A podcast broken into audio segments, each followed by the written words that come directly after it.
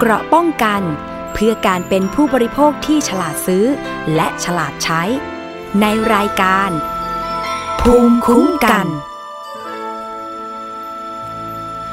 สวัสดีค่ะ คุณผู้ฟังคะต้อนรับเข้าสู่รายการภูมิคุ้มกันรายการเพื่อผู้บริโภคค่ะ เราพบกันทุกวันจันทร์ถึงศุกร์นะคะดำเนินรายการโดยดิฉันวรลักษ์อิสรางกูลณอยุธยาค่ะ คุณผู้ฟังเช่นเคยนะคะ ฟังแล้วก็ดาวน์โหลดรายการของเราได้ที่ www.thaipbsradio.com แอปพลิเคชัน Thai PBS Radio ค่ะแฟนเพจ facebook.com/thaipbsradiofan นะคะ สวัสดีทักทายไปยังสถานีวิทยุชุมชนที่เชื่อมโยงสัญญาณจากเราด้วยนะคะ ไม่ทราบว่าตอนนี้ ทุกๆ คนติดตามข่าวสารกันไปถึงไหนแล้วสำหรับเรื่องไวรัสโคโรนานะคะ สายพันธุ์ใหม่ 2019 เป็นข่าวใหญ่ที่แน่นอนใกล้ตัวกับเราในฐานะผู้บริโภคไม่ว่าเราจะเป็นคนที่ไปจับจ่ายซื้อของ เป็นนักท่องเที่ยวนะคะ เป็นคนที่เดินทางไปในที่ต่างๆ หรือแม้กระทั่งในฐานะที่เรา ต้องต้อนรับนักท่องเที่ยวนะคะ เป็นเมืองเมืองหนึ่งเป็นหนึ่งในเมือง ยอดนิยมของคนที่จะเข้ามาท่องเที่ยวในประเทศไทย ไทยเป็นจุดหมายปลายทางของนักท่องเที่ยวจากหลากหลายประเทศทั่วโลกนะคะ เพราะฉะนั้นตอนนี้ปฏิเสธไม่ได้จริง ๆ ว่า ไวรัสโคโรนาไม่ใช่เรื่องไกลตัวอีกต่อไปแล้วนะคะ คุณผู้ฟัง เราเกาะติดสถานการณ์กันแบบ ไม่ใช่วันต่อวันนะคะ ตอนนี้โอ้โหทุกๆ ครึ่งวันมีข่าวอัปเดตกันมาตลอด วันนี้ดิฉันจะมาเล่าให้ฟังหลากหลายแง่มุม แต่ว่าก่อนอื่นเนี่ยขอพูดถึงเรื่องของสถานการณ์ก่อนนะคะเเมื่อวันพุธที่ผ่านมานะคะ วันที่ 30 มกราคมเนี่ย กระทรวงสาธารณาสุขเขาออกมาถแถลงความคืบหน้า สถานการณ์แล้วก็แนวทาง รับมือป้องกันโรคปอดอักเสบจากการติดเชื้อไวรัสโคโรนาสายพันธุ์ใหม่ 2019 นะคะกระทรวงสาธารณาสุขเนี่ยถแถลงความคืบหน้านะคะ แล้วก็แนวทางรับมือโรคนี้นะคะ นายแพทย์โสพลเอี่ยมสิริถาวรค่ะ ผู้อำนวยการกองโรคติดต่อทั่วไป กรมควบคุมโรคกระทรวงสาธารณสุข บอกค่ะว่า ณวันที่ 30 มกราคมเนี่ยมีผู้ป่วยที่ได้รับการรักษาจนหายแล้วก็กลับบ้านเพิ่มได้อีกหนึ่งคน โดยมีคนที่อยู่ระหว่างการรักษาเนี่ย8คน รวมถึงคนที่ได้รับการรายงานเมื่อวันที่ 29 มกราคม โดยขณะนี้เนี่ยกลับบ้านได้แล้ว 6 คนนะคะ เป็นคนไทย 5 คนจีน 1 ซึ่งอาการปกติดี นอกจากนี้เนี่ยยังมีการคัดกรองเพิ่มในไทย เป็นผู้เดินทางมาจากจีนในเที่ยวบินอื่น ๆ ที่ไม่ได้มาจากเมืองอู่ฮั่นเพิ่มด้วยนะคะ ซึ่งจะช่วยให้สามารถตรวจพบคนที่ป่วยเนี่ยได้เร็วขึ้น ช่วงวันที่ 24ถึง29 มกราคมที่ผ่านมาเนี่ยนะคะ มีทั้งหมดนี่92 เที่ยวบิน รวมคัดกรองจำนวน 6,953 คนนะคะ ขณะนี้เนี่ยดอนเมือง สุวรรณภูมิ แล้วก็สนามบินนานาชาติเนี่ยปฏิบัติหน้าที่เนี่ยนะคะ เจ้าหน้าที่เขาทำงานกันตลอด 24 ชั่วโมง ทั้งหน่วยงานในพื้นที่แล้วก็หน่วยงานราชการอื่น ขณะที่สถานการณ์ในระดับโลกเนี่ยนะคะ มีรายงานว่าพบผู้ป่วยที่เดินทางมาจากจีน ไปยังประเทศอื่น ๆ ทั่วโลกรวม 17 ประเทศ รวม 6,066 คนนะคะ ประเทศจีนเนี่ย5,974 คน ยอดเสียชีวิต 32 คนนะคะ โดยยังไม่มีรายงานผู้เสียชีวิตในต่างประเทศนะคะถือว่าสถานการณ์ค่อนข้างดี เนื่องจากว่าผู้ป่วยมีอาการน้อยนะคะ ขณะที่ประเทศไทยเนี่ยมีผู้ป่วยทั้งหมด 14 คน ติดเชื้อจากต่างประเทศทั้งหมดเลยนะคะ แล้วก็กลับบ้านได้แล้วเนี่ย 6 คนอย่างที่บอก มีการสั่งประชุมร่วมกับสาธารณสุขจังหวัด โรงพยาบาลทั่วประเทศ เพื่อให้รับทราบถึงสถานการณ์ที่เปลี่ยนแปลงอย่างรวดเร็ว รวมถึงกับเตรียมรับมือ โดยเปิดศูนย์ปฏิบัติการฉุกเฉินระดับพื้นที่ที่สำนักงานสาธารณสุขจังหวัด และก็โรงพยาบาลจังหวัดนะคะ เพื่อให้มีประสิทธิภาพมากขึ้น โดยเฉพาะในพื้นที่ที่มีสถานที่ท่องเที่ยวค่ะ จะได้วางระบบเรื่องของการเฝ้าระวัง นะคะ โดยเตรียมความพร้อมระดับสูงสุดนะคะ คุณหมอโสพลเนี่ยบอกค่ะว่าภาพรวมจะเน้นการเฝ้าระวัง แล้วก็ป้องกันเชิงรุก จากเดิมที่เน้นเฝ้าระวังบริเวณสนามบิน แล้วก็ขยับมาที่โรงพยาบาล ตอนนี้ขยายไปตามชุมชนเวลาที่เขาพบผู้ที่แบบเข้าเกณฑ์นะคะ คือมีไข้เนี่ย มีอาการทางเดินหายใจ เดินทางมาจากจีนไม่เกิน 14 วัน ให้รับแจ้งโดย มีแบบชื่อจากไกด์แล้วก็ให้รีบแจ้งนะคะ ซึ่งโรงแรมต่างๆเนี่ยก็รับทราบแล้ว การป้องกันขณะนี้เนี่ยผู้ป่วยส่วนใหญ่อาการไม่หนัก แต่ระยะต่อไปถ้ามีผู้ป่วยมากขึ้นและอาการหนัก จะได้มีสถานบริการที่เพียงพอ โดยเน้นโรงพยาบาลจังหวัด แล้วก็โรงพยาบาลเอกชน เพื่อที่จะเตรียมการรับมือสถานการณ์ที่อาจจะเกิดขึ้นในอนาคตนะคะ เขาบอกว่าจากที่สำรวจเนี่ยนะคะช่วงวันที่ 25 มกราคมเนี่ยสนามบินสุวรรณภูมิพบว่ามีตกค้างเนี่ยประมาณ 20,000 คน เพราะว่าไม่มีเที่ยวบินในการบินกลับ แต่ก็ทยอยเดินทางกลับโดยสายการบินที่ไปลงยังเมืองอื่นที่ใกล้เคียงกับเมืองอู่ฮั่นนะคะ จากนี้น่าจะเหลือไม่ไม่เกิน 10,000 คน อยู่ระหว่างที่สายการบินจีนประสานให้เดินทางกลับนะคะ ขณะที่ผู้ที่อยู่ในไทยเนี่ยก็ติดตามว่ามีอาการป่วยหรือไม่ ซึ่งที่ผ่านมาไม่พบคนที่ติดเชื้อรุนแรง คาดว่าจะกลับได้หมดเนี่ยภายใน 2-3 วันนี้นะคะ ซึ่งคาดว่าจีนจะเปิดสนามบินในวันที่ 3 กุมภาพันธ์ค่ะ คุณหมอโสพลบอกเพิ่มด้วยนะคะว่าการรับนักศึกษาไทยในอู่ฮั่นกลับมายังประเทศไทยกรณีนี้เนี่ยหลาย ๆ คนเป็นห่วงมากนะคะอออู่ฮั่นมีนักศึกษาของของเรานะคะของไทยเนี่ยอยู่ประมาณ 60 คน ส่วนใหญ่อยู่ที่บ้านซึ่งมีโอกาสน้อยที่จะติดเชื้อ แล้ว พวกเขาเนี่ยก็อยู่ในวัยที่สุขภาพยังแข็งแรงนะคะ ขณะนี้เนี่ยเมืองอู่ฮั่นได้ยกเลิกขนส่งสาธารณะ และให้สวมหน้ากาก ซึ่งการติดต่อของโรคก็จะลดลงโดยอัตโนมัตินะคะ และวันที่ 24 มกราคมที่ผ่านมาเนี่ยเจ้าหน้าที่ของกระทรวงสาธารณาสุขเนี่ย ได้อยู่ในกรุ๊ปแชทของนักศึกษาทำให้แบบสอบถามอาการได้นะคะ หากมีการเดินทางไปรับนักศึกษานะคะ ก็จะนำเจ้าหน้าที่ร่วมตรวจคัดกรองนะคะ ขณะที่สายการบินได้จัดเตรียมพื้นที่สำหรับผู้ที่อาจจะมีอาการมากกว่าปกติ รวมถึงมีแพทย์เดินทางไปเพื่อช่วยตรวจคัดกรองด้วยนะคะ ซึ่งถ้าไม่ป่วยก็จะให้กลับบ้านเพื่อสังเกตอาการจนครบระยะนะคะ ขณะที่ประเด็นเรื่องของอคนขับแท็กซี่รถโดยสารที่หลายคนเป็นห่วง เพราะว่าเป็นกลุ่มอาชีพที่ใกล้เคียงกับนักท่องเที่ยวนะคะ โดยเฉพาะพื้นที่ที่เป็นต้นกำเนิดนะคะ นั่นก็คือจากจีนนะคะ โดยเฉพาะถ้ามาจากอู่ฮั่นเนี่ยนะคะ มีการไปแจกหน้ากากป้องกัน แล้วก็เจลล้างมือ ซึ่งแนะนำในการเฝ้าระวังผู้โดยสารนะคะ ซึ่งทำให้ผู้ประกอบการเนี่ยเขาก็ได้แบบเหมือนกับมีความมั่นใจมากขึ้นนะคะคุณหมอโสพลบอกด้วยค่ะว่าสำหรับกรณีที่มีคนป่วยเข้าเกณฑ์ 202 คน ในจำนวนนี้เนี่ยมีแท็กซี่ 2 คน ถ้าใครทำงานบริการเนี่ยคงเลี่ยงยากที่จะไม่เจอนักท่องเที่ยวต่างชาติ คาดว่า 1-2 วันเนี่ยก็จะมีผลยืนยันออกมา โดยตรวจ 2 แห่งนะคะ คือกรมการแพทย์แล้วก็โรงพยาบาลจุฬาศูนย์โรคอุบัติใหม่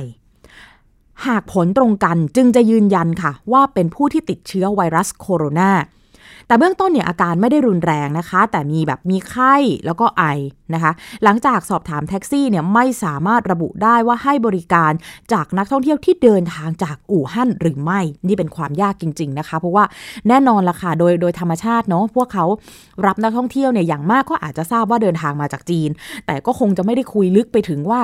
มาจากเมืองอะไรยังไงนะคะ เพราะว่า ช่วงเวลาของการพูดคุยก็อาจจะแบบไม่ได้มีมากนักการสื่อสารหรืออะไรก็เป็นอีกปัจจัยหนึ่งทำให้ พอเวลาเกิดแล้วเนี่ยจะไล่ตามเนี่ยมันก็ค่อนข้างที่จะยากอยู่เหมือนกันนะคะ คุณหมอโสพลบอกว่ากรณีการติดโรคจากคนสู่คนเนี่ยก่อนหน้านี้เนี่ยมี 4 ประเทศที่ติดเชื้อจากคนสู่คน โดยคนในพื้นที่ไม่ได้เดินทางไปจีน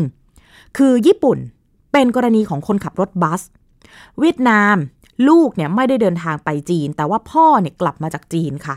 เยอรมนีติดจากนักธุรกิจที่เดินทางไปจีน กรณีสุดท้ายคือที่ไต้หวันนะคะ ซึ่งการติดเชื้อเนี่ยส่วนใหญ่จะเป็นคนที่ที่เป็นลักษณะของมีมีความใกล้ชิดมากกับคนที่เดินทางไปจีนมา หากไม่ใช่คนในครอบครัวเนี่ยมันมีความเสี่ยงค่อนข้างน้อย คล้ายกับโรคไข้หวัดใหญ่ดังนั้นเนี่ยคนที่ป่วยจึงควรที่จะป้องกันตัวเองไม่ให้แพร่เชื้อนะคะ ขณะที่มีความชัดเจนออกมานะ กรณีชาวจีนเสียชีวิตที่จังหวัดเชียงใหม่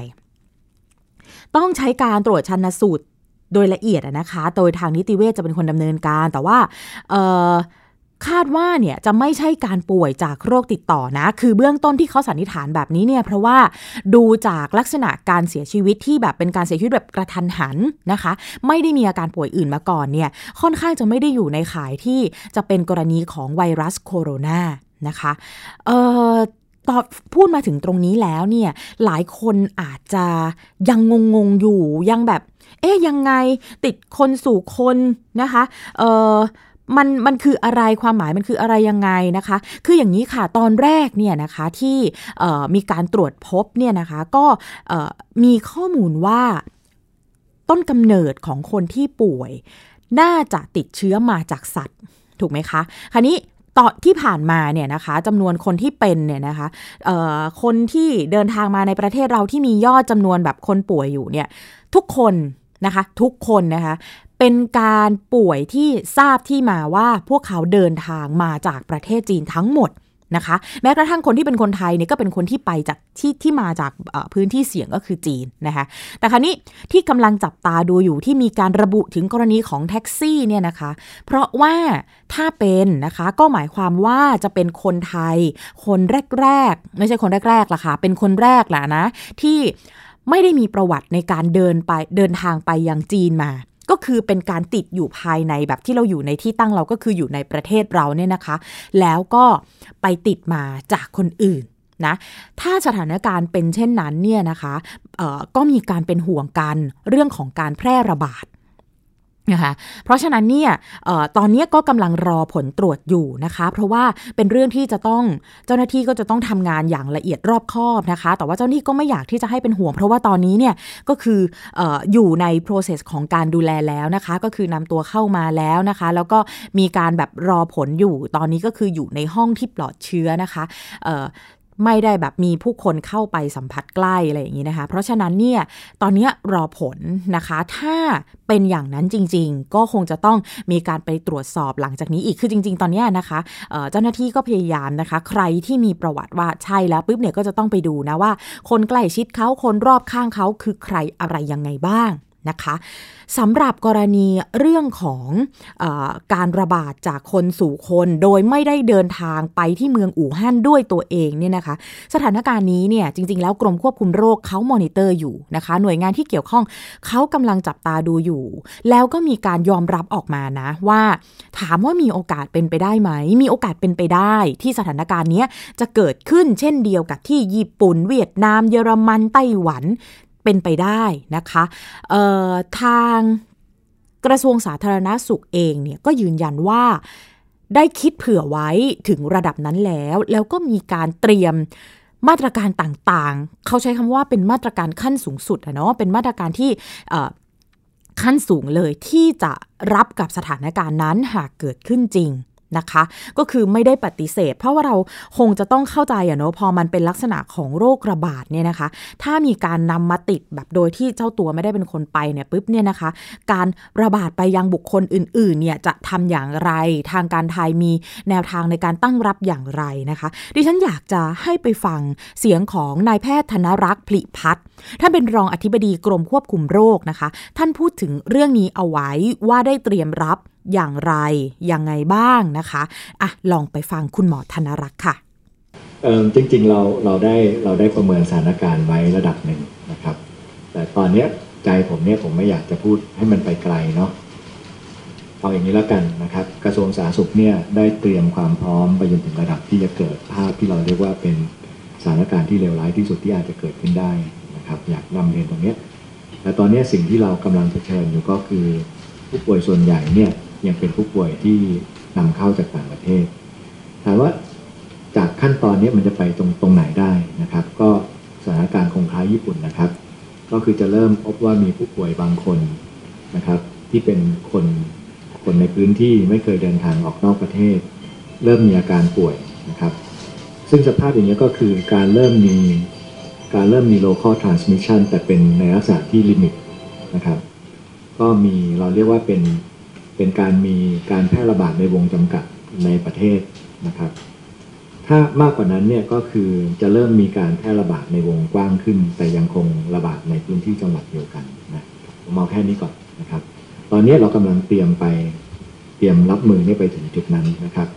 ตอย่างที่พวกเราทราบกันนะครับ เดี๋ยวพรุ่งนี้เนี่ยเราจะย้ายวงแถลงข่าวไปที่รามาการ์เด้นนะครับ เพราะว่าที่รามาการ์เด้นพรุ่งนี้เราได้เชิญเจ้าหน้าที่จากทุกจังหวัดเนี่ยนะครับ มารับทราบวิธีการปฏิบัติ หากเจอว่ามีการแพร่โรคเป็นวงเล็กๆนะครับ เกิดขึ้นในพื้นที่ใดพื้นที่หนึ่งนะครับ ก็แน่นอนมันคงจะโอกาสที่จะเกิดขึ้นก็คงจะเป็นจังหวัดที่มีนักท่องเที่ยวชาวจีนเกิดขึ้นมากที่สุด นี่เป็นการเตรียมความพร้อมเพราะเราก็รู้ว่าเรามีความเสี่ยงอยู่ระดับหนึ่งนะครับ ไม่ได้สูงมากแต่ก็ไม่ได้ต่ำเตี้ยติดดินนะครับเพราะฉะนั้นโอกาสที่เราจะเริ่มเจอการแพร่ระบาดในประเทศเนี่ย มีความเป็นไปได้ เพราะฉะนั้นเราก็จะเตรียมความพร้อมตรงนี้ไว้ก่อนนะครับ แล้วถ้าเกิดว่าการการแพร่ระบาดเริ่มเริ่มออกไปมากกว่านี้นะครับ เราก็จะจัดการกับปัญหาไปทีละขั้นทีละตอนนะครับ ตรงนี้อยากจะขอยืนยันไว้นะครับว่า ตอนนี้เราทำดีที่สุดในสถานการณ์ที่เป็นอยู่ในปัจจุบัน ภายใต้ข้อจำกัดหลาย ๆ อย่างนะครับ แล้วเราก็เตรียมความพร้อมสำหรับขั้นต่อไปไว้เรียบร้อยแล้วนะครับ แล้วก็เราเตรียมไปจนถึงขั้นที่จะมีการ ถ้าสมมุติว่ามันเป็นสภาพที่เลวร้ายที่สุดเมื่อกี้นี้ที่ท่านผู้สื่อข่าวถามเนี่ยนะครับ ผมเข้าใจว่าถามแค่เพียงบางส่วนนะครับ คนที่พยากรณ์ว่าจะมีการแพร่ระบาดในประเทศไทยจริง ๆ แล้วเขาพยากรณ์ด้วยครับว่ามันจะแพร่ระบาดไปทั่วโลกใช่ไหมใช่นะครับ เพราะฉะนั้นเนี่ยผมเข้าใจว่าคือตะกี้นี่คำถามเนี่ยเวลาได้ยินเนี่ยบางทีมันมันกระตุกนิดนึงนะว่า เขาไม่ได้พยากรณ์ว่าจะเกิดการระบาดแค่ในประเทศไทย เขาพยากรณ์ว่ามันมีโอกาสที่จะระบาดใหญ่ไปทั่วโลกเหมือนไข้หวัดใหญ่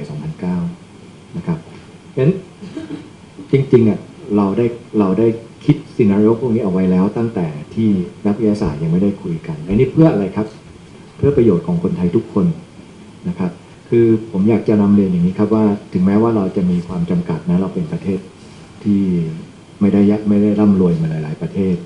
แต่เราพยายามใช้ทรัพยากรที่มีอยู่อย่างเต็มที่แล้วก็หวัง ตั้งเป้าสำหรับการปกปักรักษานะสุขภาพที่ดีของทุกคนในห้องนี้ด้วย แล้วก็ประชาชนคนไทยทุกคนด้วยนะครับเพราะฉะนั้นเนี่ยเราก็จะเราจะทำทุกทางที่เราจะสามารถทำได้เพื่อให้คนไทยเนี่ยผ่านวิกฤตนี้ไปได้ไปได้ด้วยดีนะครับ ไปได้ด้วยไม่ไม่บอบช้ำมากจนเกินไปนะครับ ถ้ามันเกิดภาวะการที่เลวร้ายที่สุด คุณผู้ฟังคะฟังมาถึงตรงนี้เนี่ยดิฉันทราบว่าหลาย ๆ คนตื่นตัวแล้วหลาย ๆ คนอาจจะไปไกลถึงการตื่นตระหนกนะคะออมองแบบนี้ค่ะ เราคงจะจำไข้หวัดใหญ่ 2009 ได้ใช่ไหมคะ 10 ปีเนาะปีนี้อ๋อ11สิเนาะปีนี้ปี 2020 แล้ว แต่ว่าที่จริงโคโรนาสายพันธุ์ใหม่เนี่ยเขาชื่อ 2019 เพราะว่าจริงๆ มันมาตั้งแต่ 2019 ช่วงปลายปีนะคะฟังมาถึงตรงนี้แล้วหลายคนอย่างที่บอกกำลังตระหนกนะคะ แต่ดิฉันคิดว่าหนทางที่ดีที่สุดนะคะ คือการรู้จักป้องกันตัวเองนะคะ ถ้าเราป้องกันตัวเองแล้วเนี่ย แน่นอนโอกาสในการที่จะเสี่ยงโอกาสในการที่จะเข้าไป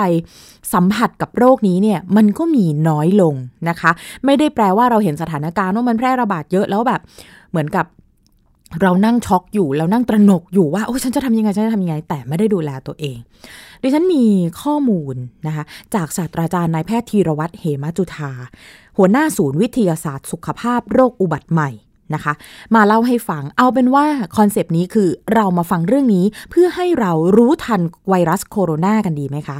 เรารู้ทันแล้วแล้วอย่าลืมที่จะต้องดูแลตัวเอง หลายคนอ่านเยอะมากค่ะ แต่อ่านแล้วไม่ได้ป้องกันตัวเองนะคะอะลองมาฟังกันนะคะว่าคุณหมอธีรวัตรให้ข้อมูลอะไรบ้างคำว่าระบาดไม่ได้แปลว่ามันลุกลาม รุนแรงทั่วประเทศ แต่หมายถึงว่ามันมีการรับเชื้อ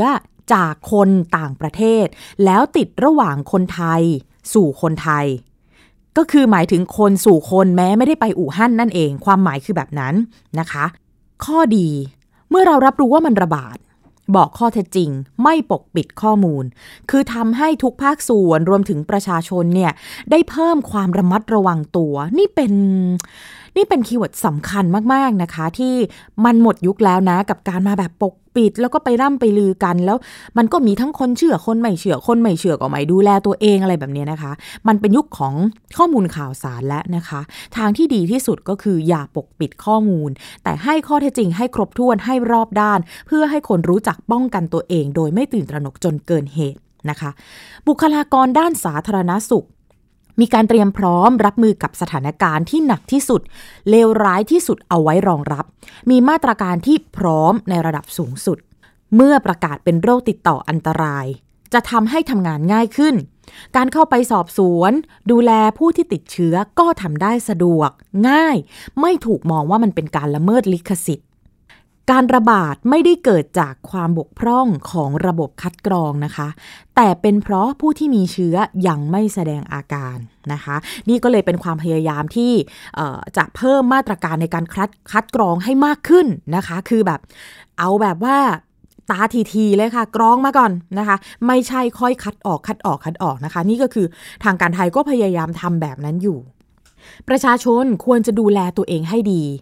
ถ้าป่วย เก็บตัวค่ะ เราต้องรับผิดชอบต่อสังคมเนาะจะได้ไม่ออกไปแพร่เชื้อ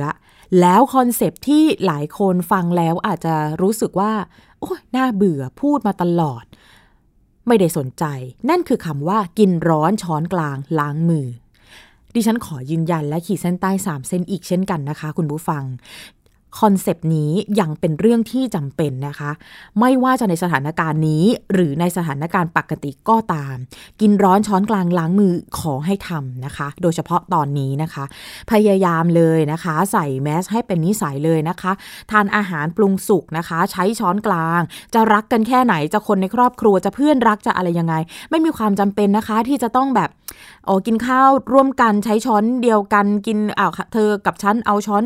แต่แต่ละคนเนี่ยไปตักในแกงที่จะกินด้วยกันได้เลย เราไม่จำเป็นต้องพิสูจน์ความรักกันแบบนั้นนะคะ คงไม่มีใครปรารถนาให้เพื่อนป่วยเหมือนเราอะไรอย่างนี้นะคะ เพราะฉะนั้น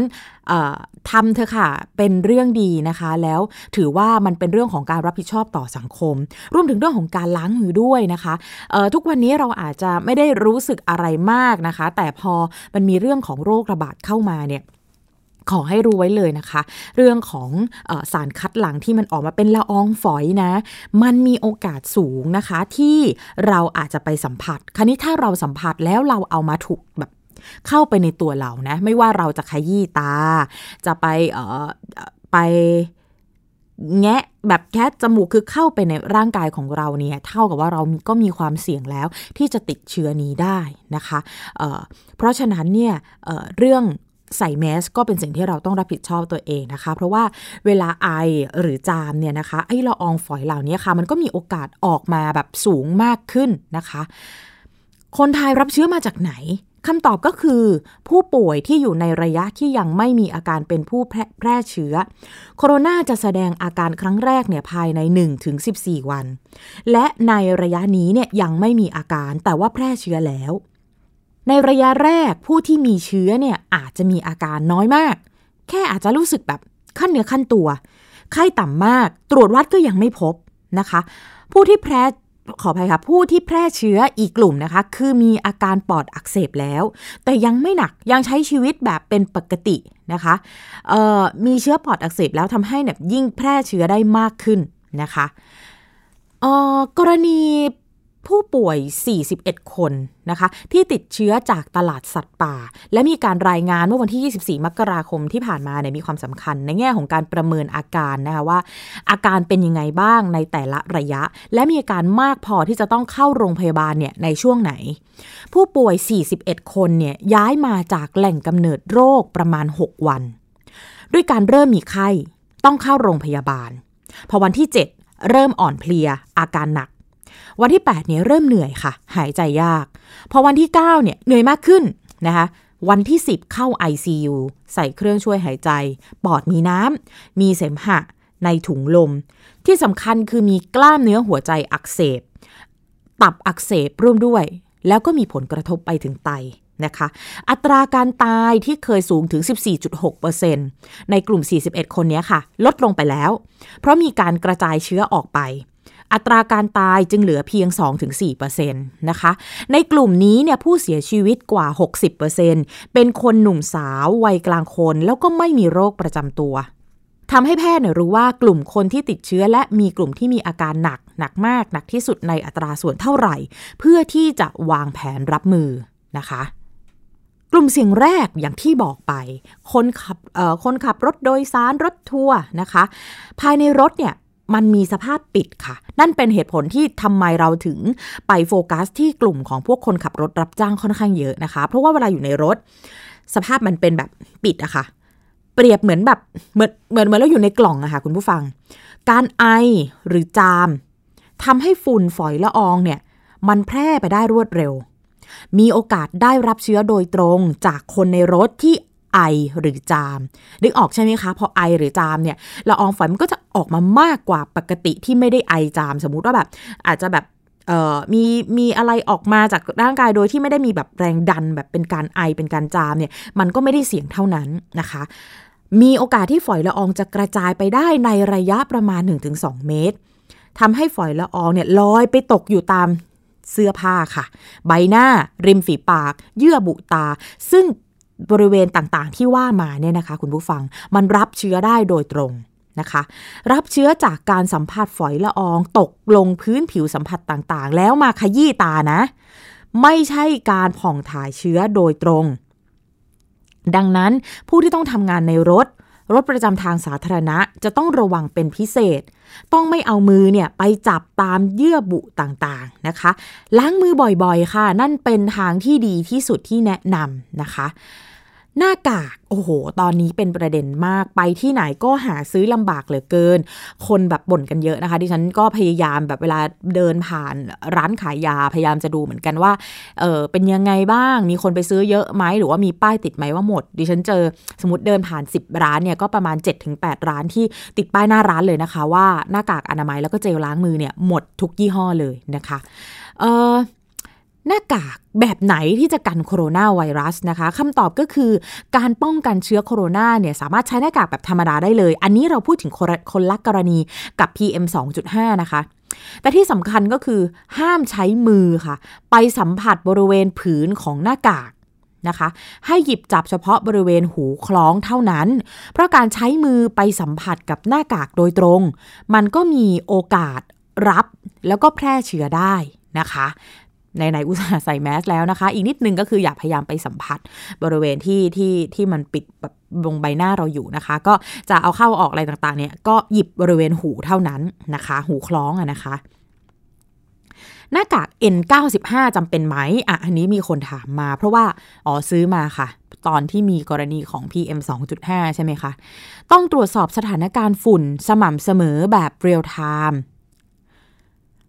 ในวันที่ภาวะฝุ่น PM 2.5 สูง รุนแรง มีความจำเป็นเพราะฝุ่นจะเข้าไปทำลาย และทำให้ระคายเคืองระบบทางเดินส่วนล่าง ผนังถุงลมและเข้าไปในเลือดทำให้เกิดการอักเสบเพิ่มขึ้น ถ้ารับเชื้อโคโรนาเข้าไปอีก ร่างกายก็สร้างภูมิมาสู้อีกทำให้เกิดการอักเสบเพิ่มขึ้นอีก การสวมแว่นตาสามารถป้องกันเยื่อบุตา แว่นตาธรรมดา แว่นตาแบบที่ขี่จักรยานก็ได้นะคะนายแพทย์ธีรวัตรเนี่ยบอกนะคะ อย่าตื่นตระหนก หลังระบาดแล้วคาดว่าจะใช้เวลา 3-5 เดือน ร่างกายเนี่ยจะมีการปรับสร้างภูมิคุ้มกันขึ้นนะคะ เนื่องจากโคโรนาไวรัสเนี่ยเป็นเชื้อสายพันธุ์ใหม่ใช่ไหมคะ ร่างกายจึงยังไม่มีภูมิคุ้มกันที่จะทำลายเชื้อได้นะคะเอ่อ แต่แต่ถ้ามีผู้รับเชื้อมากขึ้นในหลักแสนคนเนี่ยร่างกายก็ค่อยๆ สร้างภูมิคุ้มกันทำให้ไม่แพร่กระจายออกไป น่าจะใช้เวลาอย่างน้อยใน3-5 เดือน แล้วจีนเนี่ยค่ะก็ปิดเมืองปิดประเทศนะเก็บตัวเองทำให้มันไม่มีการแบบรับแล้วก็แช่แพร่เชื้อเพิ่มนะคะ คืออย่าตระหนกจนแบบคนเนี่ยไปแบบล้นโรงพยาบาลนะคะคุณหมอที่รอดบอกว่าขอขอให้ประชาชนนะ อย่าหลั่งไหลแบบไปโรงพยาบาลหลังจากมีโรคระบาด เพราะว่าอาจจะทำให้โรงพยาบาลเนี่ยสถานการณ์มันยิ่งแออัด แล้วก็มีโอกาสที่จะได้รับเชื้อโคโรนาโดยไม่จำเป็นนะ ถ้า concept คือกินร้อนช้อนกลางล้างมือในระยะเริ่มแรก หายเองได้นะมันมีโอกาสหายสนิทนะคะ ถ้าตื่นตระหนกมากเกินไป อาการหายเองได้ แต่กลับไปโรงพยาบาล เพราะกลัวมากเนี่ยอาจจะแค่แบบเป็นหวัดธรรมดา แต่ไปโรงพยาบาลจำนวนมากทำให้มีโอกาสแพร่ แล้วก็ไปรับเชื้อโคโรนาได้มากขึ้น คือมีความเสี่ยงมากขึ้นนั่นเองนะคะ โรงพยาบาลเนี่ยต้องคัดแยกผู้ป่วยนะ ไม่ว่าจะมาหาหมอด้วยอาการอะไร ต้องคัดแยกคนที่มีไข้เนี่ยออกไปก่อน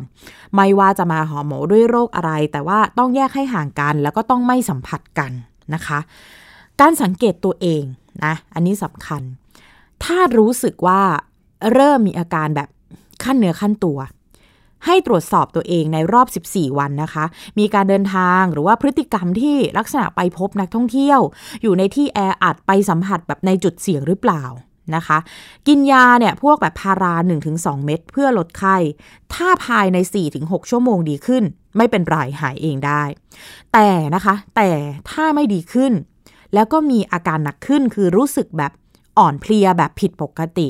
ต้องไปโรงพยาบาลนะคะ คือ พยายามสังเกตตัวเองก่อนนะคะ เพราะว่าจริง ๆ แล้วเนี่ยอาการมันก็ค่อนข้างเป็นเรื่องยากเหมือนกัน คืออาการไข้อาการอะไรแบบนี้นะคะ แต่ว่าอย่างที่คุณหมอบอกก็คือว่า ถ้าเรายังสามารถแบบกินกินยาพาราปกติที่เรากินกัน แล้วมันหายเองได้โอเคภายใน 4-6 ชั่วโมง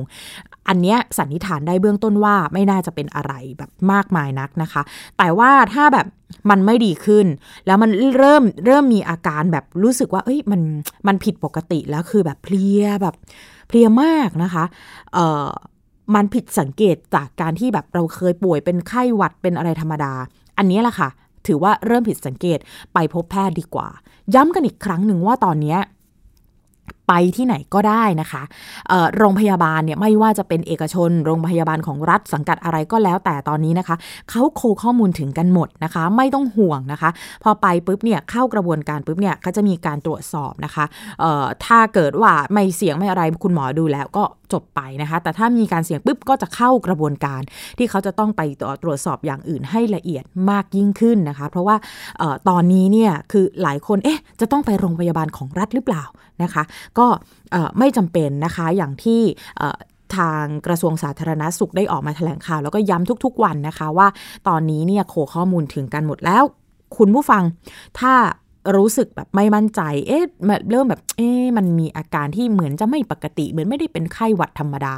อะ ไปเลยนะคะ โรงพยาบาลใกล้บ้านของท่าน โรงพยาบาลที่ท่านไว้วางใจที่จะรักษาเนี่ย ท่านไปได้เลยนะคะ แล้วก็พยายามแบบทบทวนความทรงจำตัวเองนิดนึงนะคะว่า ไปทำอะไรที่ตกอยู่ในความเสี่ยงแบบที่ดิฉันเล่าไปทั้งหมดนี้หรือเปล่านะคะไกล่เคียงกับไปอยู่ใกล้ชิดกับ คนที่เป็นนักท่องเที่ยวนะคะไปแบบในในในจุดที่มีแบบคนอยู่รวมกันเยอะๆนะคะ ไอจามในต่างๆเนี่ยแบบอยู่แบบว่าเรียกว่าหายใจรถกันเลยเนี่ยมีไหมแบบนี้นะคะ ก็พยายามเเก็บข้อมูลตรงนี้เนี่ยไปบอกคุณหมอสักหน่อยนะคะหลายคนห่วงค่ะว่าไอ้ไอ้ที่ละอองฝอยที่ว่ากันเนี่ยไอ้ไอจามที่ว่าเนี่ยมันแปลว่าอะไรแปลว่าตอนนี้เนี่ยถ้าฉันเห็นแบบคือ ถ้าฉันเห็นใครที่แบบ ดูท่าทางไม่ดีฉันต้องอยู่ไกลเขาเลยหรือเปล่า หรือถ้านั่งอยู่กับเพื่อนเราคือเพื่อนไม่ได้เป็นอะไรนะ แต่ว่าตอนนี้รู้สึกแบบกลัวคนจะไอจะจามเนี่ยอยู่ใกล้เพื่อนไม่ได้เลยคือ ไม่ไม่ไม่ไม่อยู่ใกล้ใครเลย คือตอนนี้นั่งห่างมีระยะกันเลยอะไรอย่างเงี้ยมันมันมันมันระวังตัวแบบประมาณนั้นดีไหมนะคะละอองฝอยจะมีแบบ อนุภาพประมาณไหน ใกล้ขนาดไหนถึงจะโดนไอ้เจ้าละอองฝอยที่ว่า และไอ้เจ้าเชื้อเนี้ยมันอยู่ในอากาศนานเท่าไหร่นะคะคำถามต่างๆ เหล่านี้เนี่ยเป็นเรื่องใกล้ตัวแล้วดิฉันทราบดีว่าพอข่าวออกมาเยอะๆ อ่านกันเยอะๆ เนี่ยไม่รู้อะไรจริงอะไรไม่จริงบ้าง หลายคนก็กังวลอะดิฉันมีเสียงของแพทย์หญิงนฤมลสวรรค์ปัญญาเลิศนะคะ หัวหน้ากลุ่มงานฉุกเฉินทางการแพทย์กรมการแพทย์นะคะเอ่อลองลองดูนะคะว่า ในกรณีนี้เนี่ยเรื่องของสารคัดหลั่งที่ออกมาเนี่ยนะคะแล้วเป็นละอองฝอยไปอยู่ตามที่ต่างๆ เราจะระมัดระวังตัวยังไงได้บ้าง ลองฟังคุณหมอนฤมลค่ะ คือติดต่อได้ถ้ามีคนไอหรือจาม เชื้อโรคตัวนี้ก็ตกประมาณภายในหนึ่งเมตรอะค่ะเพราะนั้นถามว่าติดติดต่อได้อย่างไรพวกนี้จะเข้าผ่านเยื่อเมื่อ เช่นมีคนไอหรือจาม แล้วมือไม่สะอาดไปจับลูกบิดจับปุ่มต่างๆนะคะ จะอยู่ในที่สาธารณะอยู่ในบ้านก็แล้วแต่เนี่ย มันที่เกิดขึ้นก็คือว่าก็จะทำให้เกิดถ้าคนถัดไปไปจับลูกบิด หรือว่าไปกดลิฟต์แล้วก็ไปขยี้ตา มือไม่มือที่ไม่สะอาดก็ทำให้เกิดติดได้ ดังนั้นเนี่ยถามว่าคนที่จะติดกันเช่นนั่งติดกันใกล้ๆกันเนี่ยติดไหมถ้านั่งเฉยๆไม่ติดนะคะ นอกจากว่าหมอไอหรือจาม แล้วก็มือของอีกคนหนึ่งไปจับละอองฝอยแล้วมาขยี้ตาขยี้จมูกค่ะ สามารถเข้าไปได้ ก็ทำให้เกิดการติดกันได้ นี่คือหลักการที่ว่าทำไมถึงเกิดการแพร่ระบาดกันได้ะค่ะ อย่างที่บอกนะคะ เชื้อไวรัสเนี้ยติดต่อจากคนสู่คนได้ ป้องกันได้รักษาได้นะคะ ยืนยันว่าคือมีคนที่เป็นแล้วเนี่ยหายป่วยแล้วหลายคนนะคะ แม้จะไม่มียารักษาที่แบบเฉพาะเจาะจงก็ตามนะคะ เชื้อโรคเนี่ยมันมีที่มาจากสัตว์ คนเนี่ยยังไม่มีภูมิคุ้มกัน ก็เลยป่วยนั่นเองนะคะ การป้องกันไม่ให้รับเชื้อเนี่ยจึงถือว่าเป็นวิธีที่ดีที่สุด นะคะ อย่างที่บอกวันนี้ย้ำหลายรอบขออนุญาตจริง ๆนะคะ กินร้อนช้อนกลางล้างมือเนี่ยหลีกเลี่ยงการไปในที่แออัด สวมหน้ากากอนามัยล้างมือบ่อยๆเนี่ยสำคัญนะคะ เพราะว่าคนเราค่ะ มักจะใช้มือขยี้ตา แคะจมูก หยิบอาหาร เชื้อไวรัสเนี่ยมันเข้าทางเยื่อบุต่างๆ เหล่านี้ล่ะค่ะได้นะคะ หน้ากากอนามัยสำคัญ สำคัญเพราะว่าเราเนี่ยค่ะไม่ทราบว่าใครมีเชื้อ แต่ว่ามันยังไม่มีอาการบ้าง หน้ากากอนามัยแบบ N95 คือป้องกันได้ดีกว่า แต่สวมไม่ได้นานมันจะอึดอัด ใช้เมื่อสถานการณ์ไม่น่าวางใจ คือสรุปก็คือว่าใช้แบบธรรมดาใช้ได้นานกว่านะคะ แล้วก็มันจริง ๆ มันป้องกันได้ในระดับหนึ่งอยู่แล้วนะคะ เราก็หลีกเลี่ยง ใครที่ เป็นหวัดนะคะ ไอจามเนี่ยอะเราเห็นแล้วเนี่ยก็พยายามออยู่ให้ห่างแล้วดิฉันเชื่อว่าตอนนี้เนี่ยใครที่เขามีอาการในแบบนั้นเนี่ยเขาคงพยายามที่จะ ป้องกันตัวเองอยู่แล้ว คือใส่แมสอยู่แล้วนะคะ ตอนนี้คงจะไม่มีใครคิดว่าเอ้ยทำไมเธอรังเกียจฉันอะไรแบบนี้นะ เพราะทุกคนก็คือต้องดูแลตัวเอง มีคำถามอีกหนึ่งคำถามว่าใส่แว่นตาด้วยไหมนะคะ ก็คือไม่จำเป็นถ้าไม่ได้ไปในที่แออัดแบบมีคนไอจามรถเลยเนี่ยนะคะ หรือไม่ใช้มือแบบไม่สะอาดไปขยี้ตาเนี่ยนะคะเอ่อก็ไม่คือไม่ไม่ต้องขนาดนั้นนะคะ เพียงแต่ว่าที่จริงเนี่ยมันก็เป็นสิ่งที่ผู้ใหญ่สอนอยู่แล้วนะ ตอนเด็กๆเราคงจะเคยแบบ คุณพ่อคุณแม่มักจะบอกว่าอย่าเอามือไปขยี้ตาอะไรอย่างเงี้ยนะคะ เพราะว่ามันก็เป็นส่วนหนึ่งที่เชื้อจะเข้าไปได้นะคะ เพราะฉะนั้นก็งดพฤติกรรมต่างๆ เหล่านี้นะคะเอาละค่ะ วันนี้เต็ม ๆ เลยกับเรื่องของไวรัสโคโรนานะคะ คุณผู้ฟังน่าจะได้หลากหลายแง่มุม ให้รู้ข้อมูลนะคะ ถือว่ามีภูมิคุ้มกันในเรื่องของข้อมูลไปแล้วนะคะ จะได้ไม่ตื่นตระหนกแต่อย่าลืมว่าต้องป้องกันตัวเองดีที่สุดนะคะ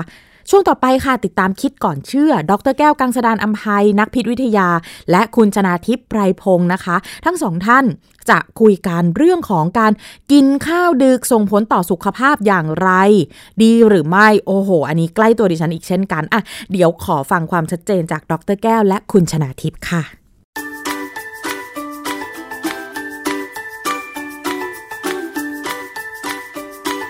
ช่วงคิดก่อนเชื่อ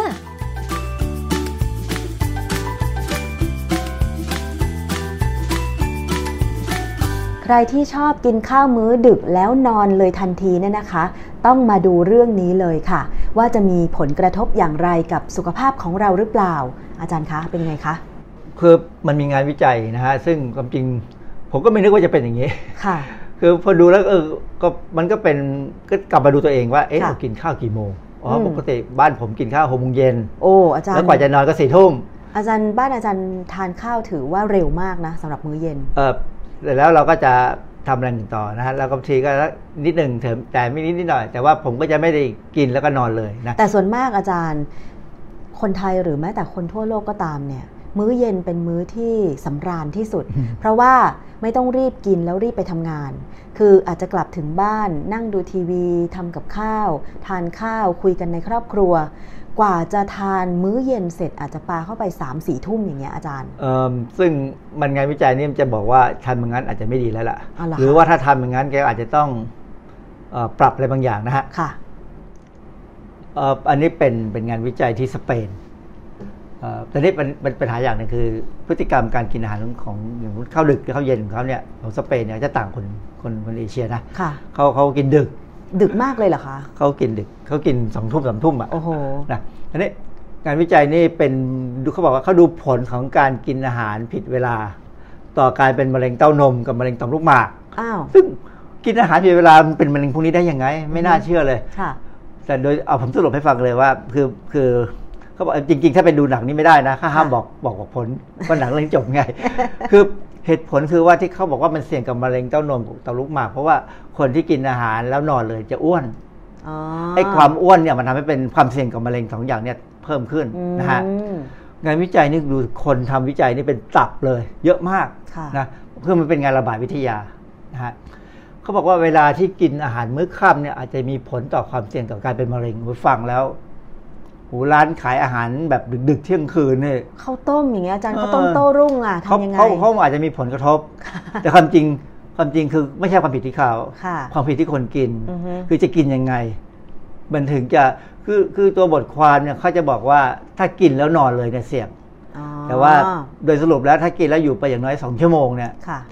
เหมือนมันก็ให้ร่างกายได้ย่อยอาหารแล้วค่ะเราจะใช้เวลาประมาณสองชั่วโมงที่จะย่อยอาหารค่ะนะมันก็จะหมดปัญหาอ๋อนะฮะเพราะฉะนั้นคือ อันนี้เอามาเป็นข้อมูลแต่ว่าถ้าเราปฏิบัติให้มันถูกต้อง คืออย่านอนเลย กินแล้วทิ้งเวลาสักสองชั่วโมงให้อาหารมันย่อยก่อน ก็อาจจะไม่มีความเสี่ยงตรงนี้อาจจะไม่เสี่ยงวันอย่างนี้อืมเอ่องานนี้เป็นงานใหม่ในปี 2018 นี่เองนะค่ะเขาจับประเด็นความเสี่ยงต่อการเป็นมะเร็งเต้านมมะเร็งต่อมลูกหมากที่อาจจะเกิดขึ้นกับการกินอาหารมื้อสุดท้ายก่อนนอน คือผมใช้คำว่ามื้อสุดท้ายก่อนนอน เพราะว่าบางคนนอนกลางวัน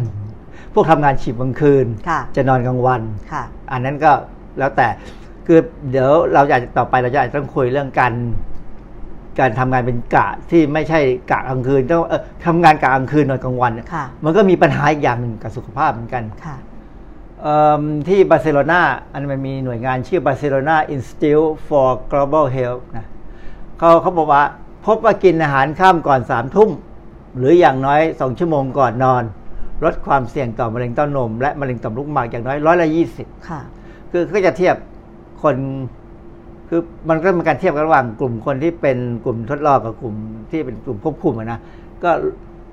ก็ร้อยละยี่สิบนะตั้งอย่างไรสองชั่วโมงนะหรือว่าคือแสดงว่าถ้ากินก่อนสามทุ่มก็คือนอนห้าทุ่มอืมนะเหมือนสรุปว่านาฬิกาชีวภาพ มีบทบาทสำคัญต่อความสัมพันธ์ระหว่างอาหารและมะเร็งค่ะคือปัจจุบันเนี่ย เรื่องของนาฬิกาชีวภาพเนี่ยเป็นเรื่องที่นักวิทยาศาสตร์บางกลุ่มสนใจมากค่ะคือผมไม่เคยทำงานเรื่องนี้ค่ะแต่ผมสนใจ เพราะว่าเออมันมันเป็นตัวที่ทำให้สุขภาพดีหรือไม่ดีอืมแล้วมีนักวิทยาศาสตร์ได้รางวัลโนเบล ปีที่แล้วเนี่ยสามคนทำเรื่องนี้เลยค่ะนาฬิกาชีวภาพ แล้วเขาพูดเรื่องคล้ายๆแบบเนี้ยมันเลยทำให้มีการกระตือรือร้นการกระตุ้น ให้การทำวิจัยเรื่องเกี่ยวกับว่า การทำให้นาฬิกาชีวภาพในร่างกายผิดปกติไปเนี่ยมันมีปัญหาสุขภาพอืมเอิ่ม นาฬิกาชีวภาพเนี่ยต่อสุขภาพเนี่ยนะฮะเอ่อเขาดูความสัมพันธ์ระหว่างความเสี่ยงการเป็นมะเร็งต่อมลูกหมากเขาบรรลุหมากนี่คือผู้ชาย 621 คน มะเร็งเต้านมผู้หญิงก็พันสองคน แล้วก็ดูว่าอย่างเงี้ยมันมีช่วงเวลาการกินอาหารของคนสเปนเนี่ยมาเกี่ยวข้องไหมค่ะมีกลุ่มทดลองแล้ว ก็ต้องมีกลุ่มควบคุมมีชาย 872 คน มีหญิง 1,321 คน ทีนี้ในงานวิจัยเนี่ย เขาจะเลือกอาสาสมัครทั้งกลุ่มอาสาสมัครกับกลุ่มควบคุมเนี่ยต้องไม่ทำงานกะกลางกลางคืน เลือกเฉพาะคนทำงานกลางวัน คือตัดคือเขาตัดไอ้ปัจจัยตรงนี้ออกไปก่อน แล้วก็คนที่มีนาฬิกาชีวภาพปกติบงกรอันนี้ต้องปวกจรชีติวิปกตินะนอนธรรมดาคือความจริงผมเข้าใจว่าเขาจะทำงานต่อแหละค่ะ คือเดี๋ยวปีหน้าอาจจะมีรายงานว่าคนที่ทำงานกะกลางคืนเป็นยังไงค่ะนะ คือส่วนมากงานวิจัยระบาดวิทยาเดี๋ยวจะกักค่อยๆปล่อยผลออกมาอืมนะไม่งั้นเดี๋ยวได้ผลงานน้อย เขาใช้แบบสอบถามนะสัมภาษณ์พฤติกรรมการกินและนอน แล้วก็ปัจจัยเสี่ยงต่อมะเร็งอื่นๆนะ อันนี้เขาก็พบว่าอาสาสมัครเกือบทั้งหมดเนี่ยจะกินอาหารเช้ากลางวันกลางวันเย็นนี่คือคนปกติค่ะคือไอ้คนประเภทกินเช้าไม่กินกลางวันไปกินเย็นเนี่ยคงไม่เอา หรือบางคนกินไม่กินเช้าไปกินกลางวันเลยแล้วก็ค่ะกินเย็นก็คงผิดปกตินะค่ะพวกนี้ แล้วก็พวกนี้ก็มีการกินขนมขบเคี้ยวมีอะไรก็ก็เป็นธรรมดาของเราก็กินนะเวลาระหว่างมื้อเนี่ยบางทีมันจะหิวนิดๆหน่อยๆก็กินนะค่ะอย่าให้มันหิว ผลการศึกษาพบว่าอาสาสมัครที่รออย่างน้อยสองชั่วโมงหลังอาหารข้ามนะ และจริงไปนอนเนี่ย มีความเสี่ยงต่อมะเร็งแต่ละแต่ละชนิดเนี่ยน้อยลงร้อยละยี่สิบเพราะฉะนั้นทั้งผู้หญิงก็ก็ลดลดลงร้อยยี่สิบผู้ชายก็ลดลงร้อยละยี่สิบ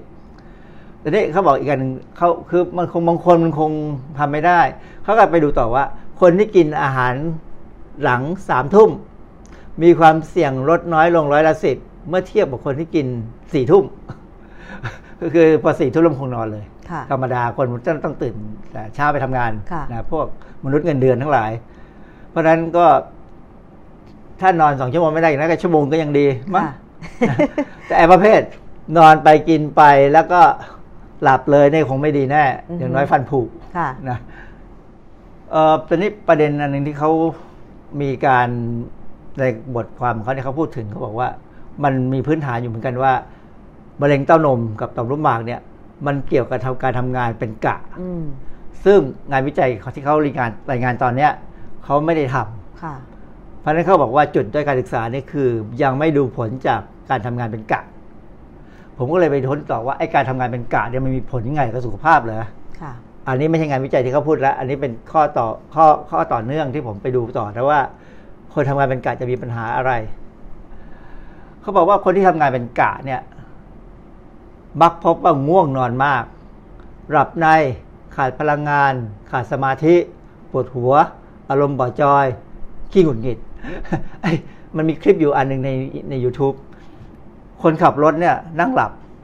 ขับรถแล้วก็หลับอยู่ ในขณะที่อยู่บนถนนอยู่บนถนนแต่แล้วแต่ไม่ใช่ว่าเหยียบคันเร่งอยู่นะเหยียบคันเร่งอยู่อ้าวก็หลับในสิคะคนหลับในแล้วคนคนโดยสารก็ถ่ายคลิปเอาไว้ค่ะ ก่อนที่จะไปปลุก ซึ่งความจริงอันนี้น่ากลัวเพราะเราไม่รู้เหมือนกันว่า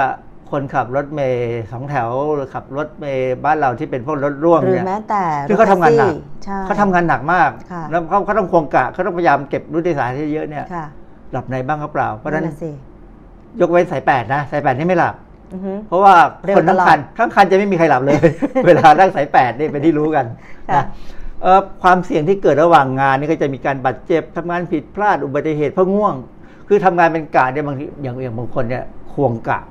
อย่างรปภอย่างเงี้ย น่าเห็นใจเอิ่มอย่างบรรปภหมู่บ้านผมนี่เขาเขาไม่เขาไม่ควงกะ ค่ะ แต่เขาจะกะยาว 12 ชั่วโมงแต่ว่าก็ไปช่วงพัก เปลี่ยนกะ เช่น อย่างสัปดาห์นี้อยู่กะกลางวัน สัปดาห์หน้าจะอยู่กะกลางคืน อันนี้อันนี้คือปัญหาเลยละอ่าเพราะว่ามันเกี่ยวกับนาฬิกาชีวภาพใช่เพราะว่าร่างกายจะปรับทันไหมไม่ทันเอ่อเดี๋ยวก็ดูต่อไปค่ะเอ่อความเสี่ยงที่เพิ่มขึ้นคือเป็นหวัดบ่อยค่ะเสี่ยงมะเร็งเต้านม เสี่ยงมะเร็งต่อมลูกหมากคอเลสเตอรอลในเลือดสูง เสี่ยงโรคหัวใจ เสี่ยงโรคอ้วนโอ้เสียงเยอะมาก เหตุผลก็คือในเน็ตเนี่ยมันมีข้อมูลบอกว่า ผู้หญิงที่ทำงานกะเนี่ยนะจะเสี่ยงกับมะเร็งเต้านมนะมีงานออกมา หรือแม้กระทั่งเสี่ยงต่อเบาหวาน มันมีเหตุผล อันนี้สมมติเราดูภาพคนอย่างว่าอย่างคนเนี้ยอ้วนเขาทำงานเขาอ้วนอยู่แล้วเขาทำงานได้ดูหน้าจอค่ะไอ้ไอ้ไอ้กล้องกล้อง CCTV CCTV ใช่ไหมค่ะบางทีก็นั่งดูไปยิ่งก็อยู่กะกลางคืนค่ะดูไปดูมาทำงาน คนที่มีคนหนึ่งที่อเมริกาเขาบอกว่าเป็นนักกำหนดอาหารนะเขาบอกว่าคนทำงานกะกลางคืนเนี่ย มีแนวโน้มจะอ้วนเพราะว่างานมันรบกวนการนอนค่ะทีนี้พอมันง่วงนอนจะทำไง ก็ต้องพยายามลืมตาให้ได้นานๆลืมตาจะทำไงให้ให้ให้ได้ลืมตาก็ต้องกินอืมมันมันเหมือนกับการแก้ง่วงค่ะนะกินกาแฟบ้าง กินขนมขปังนบ้ามงขบเคี้ยวเสมาร็จแล้วค่อยๆเปลี่ยนเป็นพิซซ่าเป็นแฮมเบอร์เกอร์อะไรไปตามเรื่อง เมื่อก่อนดิฉันก็ทำงานเป็นกะนะอืมเข้าเวรสถานีวิทยุที่เดิมฮะอย่างบางวันก็ทำงานเจ็ดโมงเช้าเลิกบ่ายสามอืมบางวันทำงานบ่ายสามเลิกห้าทุ่มอืมบางวันเข้าห้าทุ่มไปออกอีกทีเจ็ดโมงเช้าของอีกวัน ซึ่งซึ่งมันเป็นความจริง พอมาสนใจเรื่องอันนี้นะค่ะ ผมจะมีตอนนี้กับอีกตอนหนึ่งเนี่ย ผมมีความรู้สึกว่ามันทรมานคนมากเกินไปความจริงไหนๆก็เขาอยู่กาดไหนแค่อยู่กาดนั้นไปเลยค่ะเหมืปอนระอย่างจำไปเลย เหมือนอย่างในหนังเรื่องรถไฟฟ้ามาหานะเธออะซึ่งตัวพระเอกเนี่ยทำงานกะกลางคืนแน่ๆเพราะเขาต้องซ่อมบำรุงรถไฟฟ้าใช่ก็ทำงานกลางคืนไปตลอดค่ะกลางวันก็นอนก่อนแล้วก็ทำอะไรก็ทำซึ่งทำให้เขาก็มีปัญหาว่าเจอแฟนลำบากอืมอะ มันก็เป็นประเด็น แต่มันเป็นประเด็นที่ตอนนั้นจำจำได้เลยว่า เออ คือถ้าอย่างนั้นคือร่างกายจะปรับเลยค่ะนะทีนี้คนที่ทำงานการเนี่ยจะลืมตานานทำงานกลางคืนเนี่ยเหนื่อยจนไม่มีโอกาสออกกำลังกาย เพราะกลางวันกลางกลางวันเนี่ยมันมันหลับไปแล้วมันตื่นขึ้นมามันไม่สดชื่น ใช่ทำจริงวิธีวิธีแก้ปัญหาไม่สดชื่นคือออกกำลังกายค่ะจะสดชื่นแต่ส่วนใหญ่คนคิดไม่ถึงนะค่ะเพราะฉะนั้นน้ำหนักก็จะเกินเพิ่มความเสี่ยงต่อมะเร็งโดยรวมเพราะน้ำหนักอ๋อเกินเนี่ยเสี่ยงกับมะเร็งค่ะนะฮะ เอ่อมีข้อแนะนำเขาบอกว่าคนที่นี่ผมก็มองมองว่าสำหรับคนที่ทำงานเป็นกะเนี่ยทำไงจะได้หลับได้เต็มที่ค่ะเขาบอกให้กินอาหารโปรตีนค่ะสูงหน่อย เพราะว่าโปรตีนเนี่ยจะมีกรดอะมิโนทริปโตเฟน ซึ่งจะทำให้หลับง่าย เพราะมันจะเปลี่ยนไปเป็นเซโรโทนินกับเมลาโทนินไอ้เซโรโทนินกับเมลาโทนินเนี่ยเป็นสารธรรมชาติในร่างกายที่สร้างขึ้นมาเพื่อทำให้เราหลับค่ะนะก็จะทำให้หลับได้ แต่อย่าไปดื่มเหล้านะอือฮึคนทำงานกะชอบดื่มเหล้าไม่มีความรู้ว่า คือถ้าดื่มเหล้าเริ่มดื่มไปสักกักหนึ่งก้งหนึ่งไม่ใช่กักก้งหนึ่งเล็ก ๆ เนี่ยนะมันจะง่วงอืมแต่บางทีไม่พอค่ะ คือร่างกายเนี่ยพอได้แอลกอฮอล์เข้าไปแล้ว พอมันเริ่มง่วงรีบดับเนี่ยจะหลับค่ะแต่ว่าบางทีกินต่อ ก็เลยไม่หลับเลยมันไม่หลับเพราะว่าร่างกายจะเอาแอลกอฮอล์ไปเป็นพลังงานค่ะคราวนี้พอมีพลังงานปั๊บตามจะเป็นต้องฮูกเลยสคว่างราวนี้จะตื่นอืมไม่ง่วงค่ะแล้วก็จะไม่ง่วงไปจนถึงจะเข้ากาใหม่ คราวนี้ไม่ได้หลับค่ะ คือออกจากงานมากินเหล้ากินเหล้าไม่หลับก็ เข้างานต่อคราวเนี้ยไปแล้วเพราะมันไปหลับในที่ทำงาน คนเราไม่ได้หลับสักสองสามวันเนี่ยนะค่ะมีปัญหาเลยนะฮะอันนี้ก็มีข้อคิดอันหนึ่งเขาบอกว่า กินเมื่อไหรกับกินอะไรเนี่ยอย่างไหนสำคัญกว่ากัน ถ้าเรากินอาหารแบบคนธรรมดาเนี่ย กินเป็นกินอาหารก่อนนอนเนี่ยสองชั่วโมงสำคัญค่ะแต่เขาบอกว่าถ้าบางคน ถ้าเลือกอาหารที่มีคุณค่าโภชนาการดีเนี่ยมันจะเสี่ยงกับการมันจะลดความเสี่ยงมะเร็งอยู่แล้ว ก็จริงค่ะ เพราะฉะนั้นต้องมานั่งคิดเขาบอกว่าบางครั้งเนี่ยเราเพิ่มผักผลไม้เข้าไปก็ลดความเสี่ยงมะเร็งอยู่แล้วเพราะฉะนั้นจะกินแล้วนอนอะไรก็เลได้ยไม่ได้ ยังไงก็ถึงมันจะลดมันก็ควรจะลดไปเรื่อยๆนะค่ะเราก็พยายามคุมว่าอย่าให้เรากินแล้วนอนทันทีค่ะแล้วเราก็กินผักผลไม้เพิ่ม มันก็จะลดความเสี่ยงไปเรื่อยๆเรื่อยๆเป็นก็ก็เป็นการบวกทวีเข้าไป ไม่ใช่ว่าเออก็ฉันจะกินอาหารที่มีสารต้านอนุมูลอิสระเยอะค่ะๆ แล้วก็นอนเลย อืม ก็ความเสี่ยงก็น่าจะลดลง เอามาลบกัน อือฮึ การลบใช่มันไม่ใช่ลบแบบตัวเลข มันมันลบแบบนั้นไม่ได้นะ เพราะงั้นอย่าพยายามคิดอย่างนั้น อันนั้นค่ะ เขามันนั้นเป็นความเข้าใจผิด เพราะฉะนั้นไม่ว่าเราจะทานอาหารที่มีผักผลไม้ เพื่อหวังจะช่วยต้านมะเร็งลดต้านความมะเสี่ยงเร็มะเร็งงอะไรเนี่ยนะ ก็ตาม แต่อย่างน้อยๆเนี่ยเราก็ทานอาหารแล้วเว้นไปสักสองชั่วโมงถึงค่อยนอน ค่อยนอนอืม นะฮะเพราะว่าให้ร่างกายได้ย่อย ค่ะ พอย่อยแล้วได้ร่างกายจะจัดการไม่ให้มันเกิด มีการสะสมเป็นไขมันค่ะคือไม่ทำให้เราอ้วนค่ะแต่ก็อีกอย่างนะ มื้อกลางมื้อกลางคือมื้อค่ำเนี่ยจะเป็นมื้อที่ควรจะกินน้อยอืมก่อนนอนเพราะมันจะนอนอยู่แล้วค่ะนะไม่ต้องใช้พลังงานค่ะแต่ปรากฏว่าคนไทยนิยมว่ามื้อค่ำคือมื้อที่จะต้องเต็มสำราญที่ที่สุดนะคะยิ่งเย็นวันศุกร์นะ รถกรุงเทพปริมณฑลนี่ติดมาก เพราะบางคนไปกินข้าวกัน ใช่นัดเพื่อน นัดแฟนอืมนัดญาติไปกินข้าวช่วงเย็นวันศุกร์กันเยอะมาก แล้วก็ อยู่กันจนบางทีเลยเที่ยงคืนวันศุกร์ไปก็มีอาจารย์ กินตลอด มันมันมันคือพฤติกรรมที่ส่งเสริมให้สุขภาพเสีย แต่รัฐบาลก็จะมองว่ามันทำให้เงินมันหมุนเวียน มีการเศรษฐกิจดีเศรษฐกิจดีใช่ไหมแต่ว่าสุขภาพจะเสีย เพราะว่าคนพวกนี้พอพอพอกินกินแล้วมาถึงบ้านก็นอนแต่แล้วก็ไม่ออกกำลังกายตื่นค่ะสายอะไรเงี้ยมันก็ไม่เป็นไปตามสุขบัญญัติสิบประการที่ผมเรียนเป็นเด็กๆนะค่ะ คือเราไม่ค่อยผมไม่รู้เหมือนกันว่าเดี๋ยวนี้นักศึกษานักเรียนเนี่ยเขาเรียนพวกนี้หรือเปล่า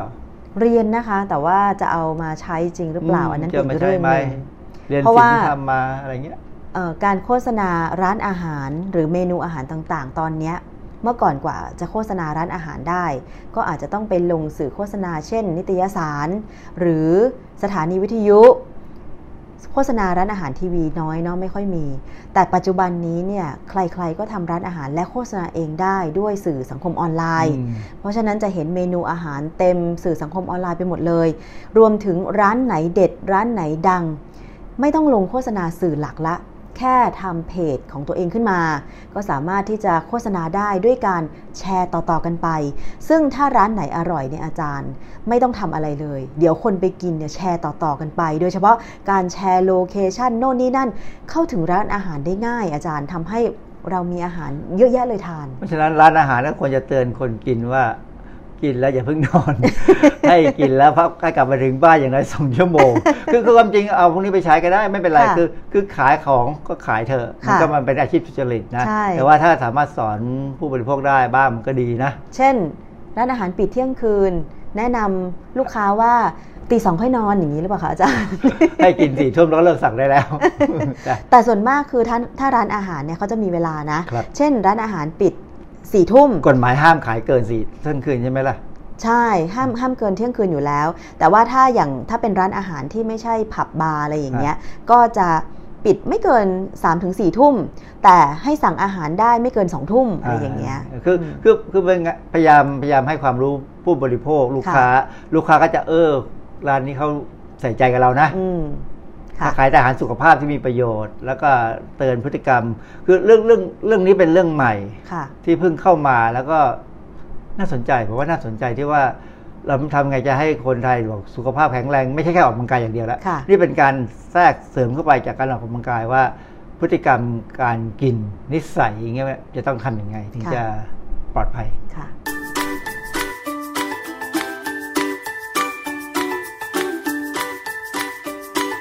ช่วง คิดก่อนเชื่อ